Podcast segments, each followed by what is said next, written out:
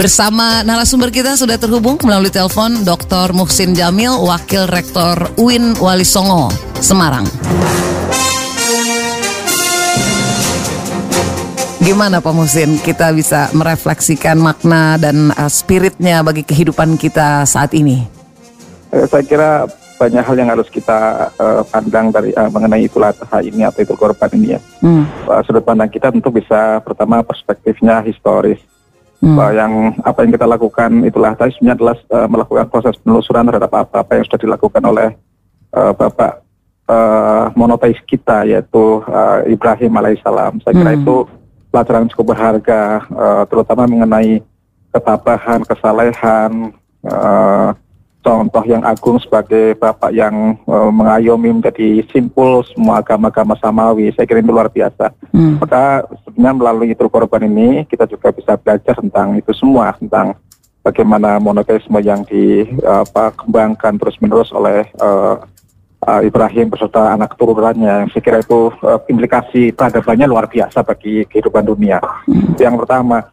Yang kedua, kita juga melihatnya dari perspektif uh, teologis ke ibadah ya, dari aspek-aspek ta'abudi. Hmm. Ini adalah wujud ketaatan kita terhadap perintah Tuhan. Saya kira itu hmm. orang yang beriman akan selalu uh, dalam kondisi apa pun ketaatan terhadap Tuhan itu uh, harus diutamakan. Hmm. Maka tanpa berargumentasi, sebenarnya perintah uh, korban itu yang mesti dilaksanakan hmm. yang yang yang kedua dan saya kira ini banyak orang yang memaknainya begini hmm. tapi yang tak kalah penting itu sebenarnya adalah makna sosial atau perspektif sosial dalam memandang uh, apa namanya ibu korban ini hmm. apa yang kita lakukan sebenarnya kan penuh dengan pesan-pesan sosial hmm. di antaranya adalah Uh, melalui Idul Korban kita peduli terhadap apa kondisi di sekeliling kita dengan pemberian yang meskipun hanya setahun sekali berupa daging kurban yang dalam konteks zaman itu tentu sangat berharga ya masyarakat hmm. uh, hidup di tengah-tengah kondisi apa namanya uh, padang pasir sangat tandus hmm. kemudian saya, saya kira tumbuhan tidak mudah didapatkan di mana-mana makan sangat sulit hmm. saya kira pemberian korban itu adalah uh, pemberian agung atau apa uh, kedermawanan yang luar biasa kalau dalam perspektif sosial hmm. tapi yang tak kalah penting tentu adalah perspektif spiritual ya bahwa hmm sesungguhnya itu korban itu satu proses simbolisasi dari pemotongan, pembunuhan, penghi apa namanya uh, penyembelihan hawa nafsu kita. Hmm. Itu saya kira penting karena ini menjadi titik tolak dari apakah orang menjadi solid secara individual dan solid secara sosial atau tidak. Hmm. Kuncinya adalah kemampuan kita untuk melakukan penyembelihan hawa nafsu kita. Hmm. Beberapa hawa nafsu saya kira makanya ini penting ya teman-teman yang itu korban nanti kalau hmm. korban disaksikan dan dihayati ya. Hmm. Karena proses penyembelihannya sebenarnya adalah simbolisasi dari penyembelihan hawa nafsu kita. Hmm. Ada nafsu uh, bahamiah, nafsu seperti kecenderungan hewan-hewan ternak yang suka makan, yang hmm. rakus, hmm. yang ngumpul-ngumpulin harta, kira-kira gitu. Hmm. Uh, ini kan juga pangkal dari keburukan kan. Hmm. Ada orang suka ngumpulin-ngumpulin harta, apa saja dilakukan menerjang uh, rambu-rambu, hmm. menerjang aturan yang sedemikian rupa. Saya kira okay. memotong hawa nafsu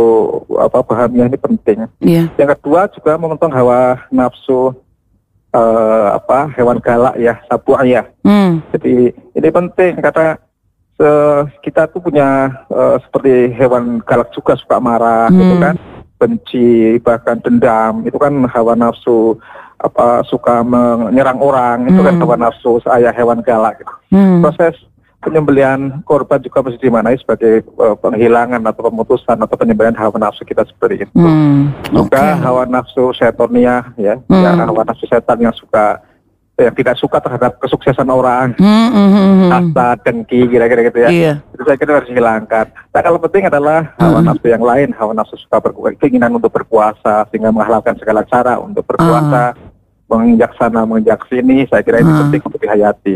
Wow. di penyembelihan harus dimaknai sebagai secara yeah. simbolik sebagai pemotongan hawa nafsu kita dari kecenderungan-kecenderungan buruk. Yeah. Saya kira begitu. Wow. Saksikan dan hayati. Itu kalau orang-orang yang berpunya menghayati yeah. sedalam ini yang Pak Musin Jamil sampaikan, sebetulnya yeah. kita bisa hebat ya. Uh, iya. uh. Oke, okay, uh, saya baca ya uh, Soren Kierkegaard dia menggambarkan ya, uh, Nabi Ibrahim itu pada saat menaati perintah Tuhan untuk menyembelih anaknya, dia menggambarkan itu sebagai seorang kesatria iman gitu. Lalu ya. uh, nah lalu kenapa kita seolah lebih fokus pada tindakan menyembelihnya bukan besarnya iman dan jiwa mukhlas itu. Ya, kenapa ya. gitu? Ya karena orang akan selalu terjebak dalam dalam semua tradisi agama ya banyak orang terjebak pada aspek-aspek formalistik dari agama.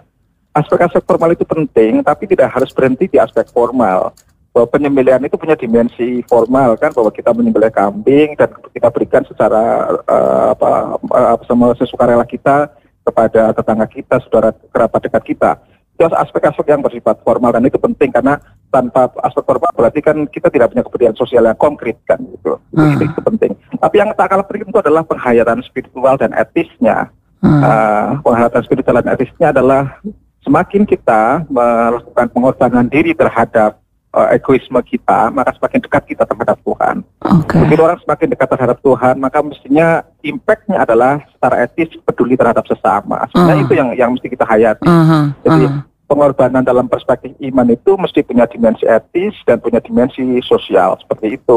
Okay. Kedekatan terhadap Tuhan, mm-hmm. kedekatan terhadap Tuhan, dampaknya adalah kepedulian terhadap sesama. Mm. Jadi yang yang yang di mana-mana agama agama apa pun saya kira misinya ini. Makanya jadi gimana nih sekarang idealnya memaknai Idul Adha khususnya bagi kehidupan masyarakat dewasa ini baik sebagai pejabat publik, ini pendengar radio idola kan macam-macam ada yang pejabat ya. publik, ada yang dosen ya kayak Pak Musin ya. Jamil, ada yang uh, ya. rakyat biasa ya atau sebagai masyarakat pekerja itu gimana memaknainya? Ya, penghayatan etis dan sosial uh, dari korban itu bisa dilaksanakan kapan saja di luar itu adha sekalipun. Jadi nilai-nilai universal dari keharusan kita untuk selalu dekat dengan Tuhan dan peduli terhadap sesama itu ada pada apakah situasi apa pun, kapan pun, di mana pun. Hmm. Dan kalau ini saya kira bisa dihayati oleh semua orang, orang akan pertama selalu ingat bahwa dirinya diawasi oleh Tuhan, dirinya adalah okay. uh, apa uh, harus hidup di bawah koridor-koridor yang ditentukan oleh Tuhan. Hmm. Pada saat yang sama dia juga akan care terhadap apa yang terjadi di sekelilingnya.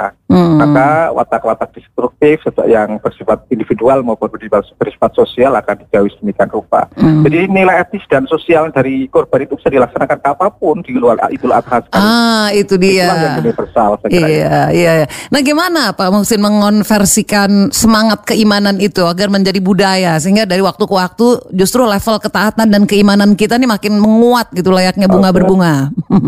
Fungsi ritual sesungguhnya adalah untuk mengingatkan kita agar nilai-nilai itu tidak hilang. Oh. Jadi ritual dalam bentuk apa pun itu harus dilakukan. Kita misalkan setiap 17 Agustus melakukan ritual yang berupa pasar 17 Agustus. Ah. Itu penting agar nilai-nilai revolusioner di tahun 45-an itu terus kita hayati dalam rangka untuk hidup berbangsa. Hmm. Kita juga terus di, uh, di diperintah dalam setiap agama ada ritual yang bermacam-macam. Hmm. Ritual itu fungsinya adalah untuk mengkontinyukan uh, proses-proses penghayatan uh, setiap saat hmm. agar tidak hilang. Oleh karena itu momentum-momentum ritualistik juga jangan diabaikan karena itu jadi momentum pengingat kita. Hmm.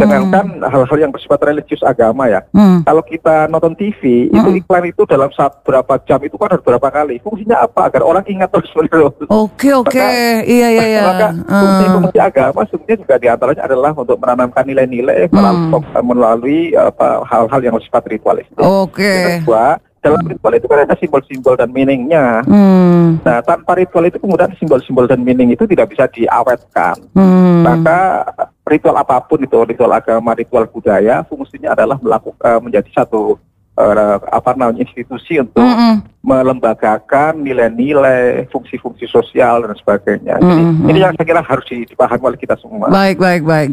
Pak Musin, ada banyak nilai baik ya di balik Idul Adha. Namun ada pula yang menganggapnya hanya seumpama siklus tahunan seperti halnya ya, Ramadan ya. gitu yang berputar layaknya agenda rutin bukan sebagai uh, sebuah transformasi atau gerak gerak naik gitu. Nah, gimana? Gimana Pak Musin mestinya agar dalam setiap perayaan hari-hari besar ya terjadi transformasi gitu menuju peningkatan nilai-nilai pada setiap individu?